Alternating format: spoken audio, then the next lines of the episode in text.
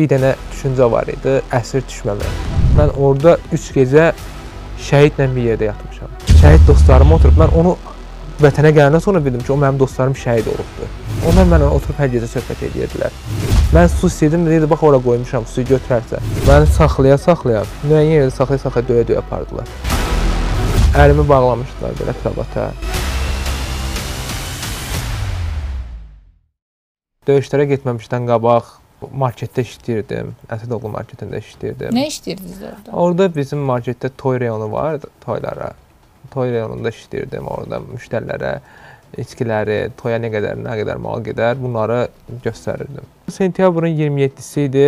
Televizordan xəbər gəldi ki, müharibə başlayıbdı. Ayın 29-u günü idi. Səhər saat hardasa 11 olardı. İşdə idim, zəng gəldi.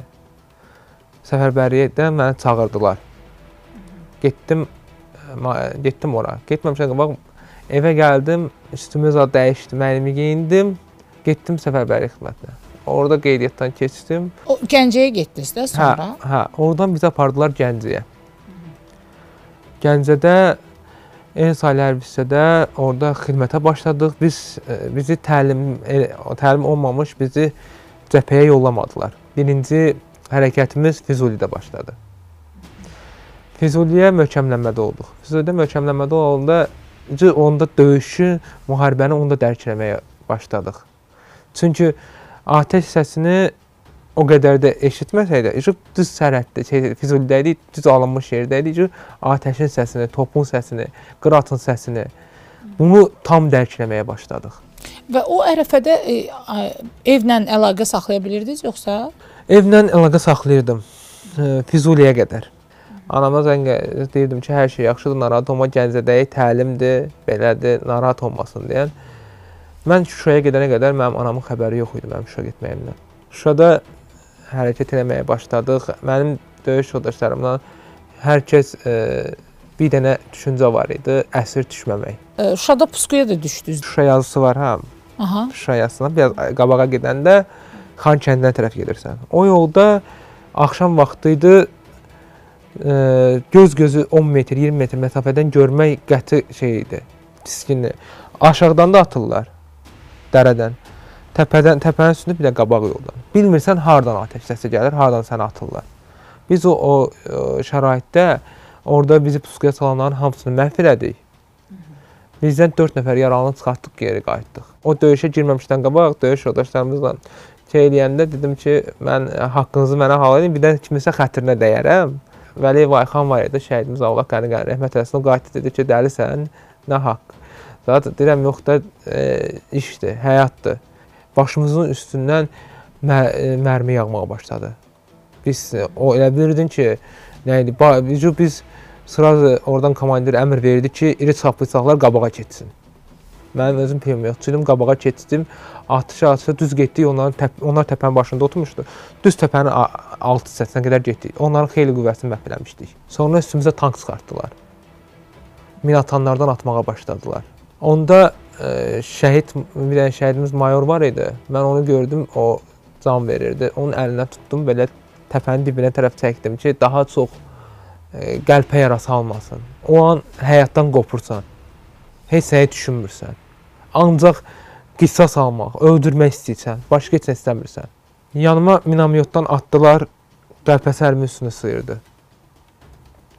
Əlimin üstünə sıyıranda dedim ki, amin, ölmək ölməkdir, heç olmasa tanınma, tanınan vəziyyətdə o. Qor bir dənə qorxum da o bir əsir qorxusu idi. Bir də tanınmamaqdan da cəsədim tanınmaz vəziyyətə düşər. Bir də mən şey olaraq. Yerimi dəyişən dəyişəndə güllə yarası aldım. Onun üstündən 3 dəqiqə keçmədi, mən olduğum yerə minamyotdan atdılar. O çıxdığım yerə minamyotdan atdılar. Gülləni dəyəndə hardasa 1 dəqiqəlik ağrısını hiss etdim. 1 dəqiqədən sonra ağrı hiss eləmədim bədənimdə. Oradan da sürünüb çıxa bilmədim. Orada döyüş yoldaşıma dedim ki, mənim ayağımı bağla da qundaqdakı şeyə at, mənim ayağımı bağla. Dedi mən bağlaya bilmirəm. Dedim kürəyini çördü, kürəyinə baxdım. Kürəyi dolu qəlpələrlə idi. Dedim mənim bu gözüm görmür. Dedim nətər? Baxdım gördüm ki, qəlpə burasından girib. Dedim heç nə yoxdur, toz olubdu. Qorxutmadım. Dedim onda bir dənə siqaret ver, mən gedirəm də, əcə. Ot üçün gedirəm. Elə həmin anda huşum özümdən gedir. Mən orada huşum getməyi, əsir düşməyimdən sonra bu Azərbaycana gələndə mən onun döyüş yoldaşlarımdan soruşdum ki, məni niyə orada qoyub getmisiniz? Dedi sən biz şəhid, sənin şəhid olduğunu görmüşdük, ona görə şəhid kimi görmüşdük səni. Çünki mənim huşum gedib, elə biliblər döyüş yoldaşlarım mən şəhid olmuşam. Mən orada 3 gecə şəhidlə bir yerdə yatmışam. Başımı onun çiyninə qoyub yatmışam. O deyirlər şəhidlərdən qoxu gəlmir, iyi gəlmir. O həqiqətdir. Çünki mən 3 gün onun üstə başımı qoydum. Bir dənə iyi hiss eləmədim mən şəhiddən. O həmin o anda o deyir sizə huşum getdi və ayıldınız artıq sizin başınızın üstündə başqa adamlar idi. Yox. Bizimkilər yox idi. Mən ayıldım, gördüm qaranlıqdır. Gecə. Gecədir. Hər tərəf qaranlıq, atəş səsi kəsilib. Heç nə kim yoxdur. Şəhidlə mənəm. Bir də mən həyatda həmişə demişəm, insanı Allah su ilə sınamasın. Nə ilə sınayır, sınasın, su ilə heç vaxt sınamasın. Susuzluğa dözüm olmur. Heç gün mən susuz qalmışam. Otu qoparıb dodağımın üstə sürtdüm ki, sabah səhər şehrindən ki, mənim dodağıma şey olsun. Mən hər gecə yanımda belə baxırdım gecə e, şəhid dostlarıma oturub mən onu vətənə gələndən sonra bildim ki, o mənim dostlarım şəhid olubdu. Şəhid. Onlar mənlə oturub hər gecə söhbət edirdilər. Mən su istədim, deyirdi bax ora qoymuşam, suyu götürərsən. Ha ayılırdım ki, onu götürəm, deyirəm bəs bura qoymusan, hanı su? Qışqırıram ki, suyu qoy, suyu axtarıram, hara qoymusan? Deyir elə ordadır su. Mənim başımı şey edirdilər, qatırdılar. Mən onu vətənə gələndə döyüş yoldaşlarımdan soruşanda dedi filan kəslər şəhid olubdu. Amma halbuki mən onları hər axşam onlarla söhbət edirdim o 3 gün orada. Məni belə deyə bilərəm, məni orada tək qoymadılar o 3 günü. Sürünmək istədim, gördüm sürünə bilmirəm. Heç cür sürünə bilmirəm. Çünki bu nahiyəsinin yuxarısından idi. Dəhşətli dərəcədə sürünmək qey- qeyri-mümkün şəraitdə. Nə qədər süründüm, gəldim o videoda gördüyünüz kimi kolun arxası tərəf var ha, təpənin. O da məni necə təpədən atırlar. Düz oraya qədər gəldim. Oradan alır sürünsəm onlar atdığı kimi yerdə idim. Orada dayandım. Dəhşətli dərəcədə ağrı, ağrıyırdım həmin günü. Bilirdim ki, mənim üçün bu gün axırıncı gündür. Mən o ermənini gördüm gəldiyini. Mən yanımda silah var idi. Onları gördüm aşağıdan gəldiklərini. Bildim ki, ermənidilər. Əllərində də ağ bayraqla belə gəlirlər. Mən silahı zarjot etdim, yanımda silah var. Zarjot etdim, atmaq istədim, silah açılmadı atəş. Məqsəd onu vurmaq deyildi. Onu mən orada dedim ki, mən nişan alıb onu vurardım, o yalan olardı. Atəşlə məni öldürməyini, əsir düşməkdənsə öldürməyini. Onlar məni arxadan tutanda aşağı düşəndə beynimdə bir şey beynim tam olaraq ölümə hazırlamışdım özümü. Ucu bilirdim ki, mən ölümə gedirəm. Bəs o ayağınızı sarayan, o siqareti sizə verən kim idi o? O erməni idi. Siqareti düşən kimi özüm istədim. Bir dənə siqaret ver. Mən orada necə ucu düşünürdüm ki, mən gedirəm. Mənim axır axırımdır da. Əlimi kəssə, dərimi də üstə orada mənə nə edə bilər? Orada mən e, nalayiq söz ifadə elədi. Və siz onun cavabını verdiniz. Cavabını verdim. Orada onun cavabını verməli idim də. Bilirsiniz nətər? Bir e, orada o məni belə də qələmə verə bilərdi. Azərbaycan əskəri gücsüz formada. Biz ona şey deyirik, bu belə eləmir. Anaya istifadə olunan nalayiq fayda kimi qəbul etmişəm. Çünki mən bu dünyada göydə Allah, yerdə anama anamdır mənim üçün. Rus dilində də tam başa düşmürəm. O mənə ürəkdə o bir dənə söz dedi, hospital dedi. Mən dedim bilirəm mən hara gedirəm. Dedim mən elə bilirəm mən aparıb əziyyət verib öldürəcəklər. Mən dedim mən bilirəm hara gedirəm. Hətta mənim o sarğımı sarıyanda belə orada belə bir şey mən başa düşdüm ki, deyir bunu niyə bağladın? Bunu e, bu şeydir də biraz şeydir. Bunu o da dedi bunu 2-3 dəfə istifadə etmək olar. Mənə elə elə anladım onu. Və oradan getdiniz ə, hospitala. Hospitala məni oradan maşına mindirdilər. Maşında məni çox Maşına qədər videonu gördük.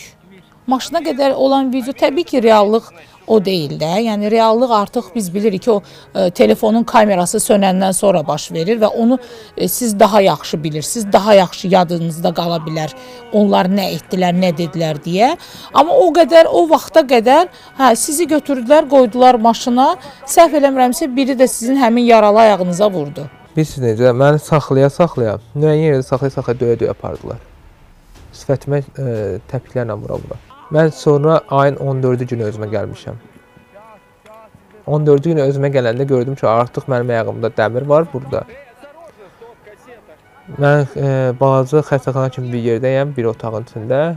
Orada xa xadiməçi var idi. Dedim, belə elədim.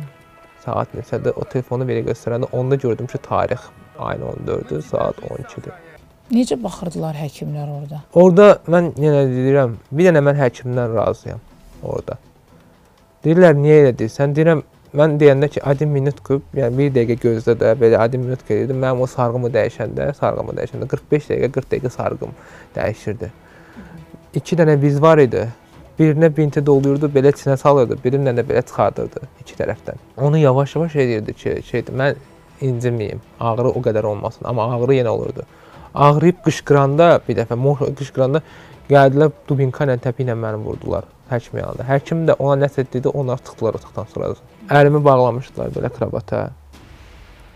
Əlim qandalı şəkildə. Bel, biraz belin ağrıyır da insan nə qədər uzansın biraz müddətdən sonra. Belini qaldırmaq istəyirsən oradan e, dubinka ilə adam üstə gəlir ki, olmaz. İşıq yanılı otaqda yata bilmirəm. Niyə? Çünki hər gecə işıq yanılı olurdu, orada gözümə düşürdülər. Yatmamağım üçün. Mən ona görə bugünkü gündə işıq yanılı otaqda otura bilmirəm. Çox işgəncə verdilər. Amin. Bəli. Amma yenə də deyirəm, düşmənin əlində idim. Uduzul, məğlub olmuş bir düşmənin əlində idim. Onların sözlərindən mən belə başa düşürdüm ki, Qarabağ sözünü çox eşidirdim orada. Söhbət edirdi Qarabağ, Qarabağ. Boynuma su tökdülər, dubinka ilə döydülər. Təpi ilə vurdular belə. Necə oldu gəldiniz Bakıya? Bakıya gələn günüm səhər-səhər idi. Həkim heç vaxt o səhər-səhər gəlməzdi. Gəldi Hansı sarğını həkim idi o? dediyim hə, sarğını. dəyişməyə gəldi. Sarğını dəyişdi, əynimi geyindirdilər. Heç kim də mənə heç nə demirdi. Hara gedirsən? Dedim, əynimi geyindirdilər, daslıqaya qoydular, gözümü bağladılar, çıxanda çıxartdılar, maşına mindirdilər. Təyyarəyə mindirdilər, orada gözümü asanda Rus dedi ki, Bakıya gedirsən.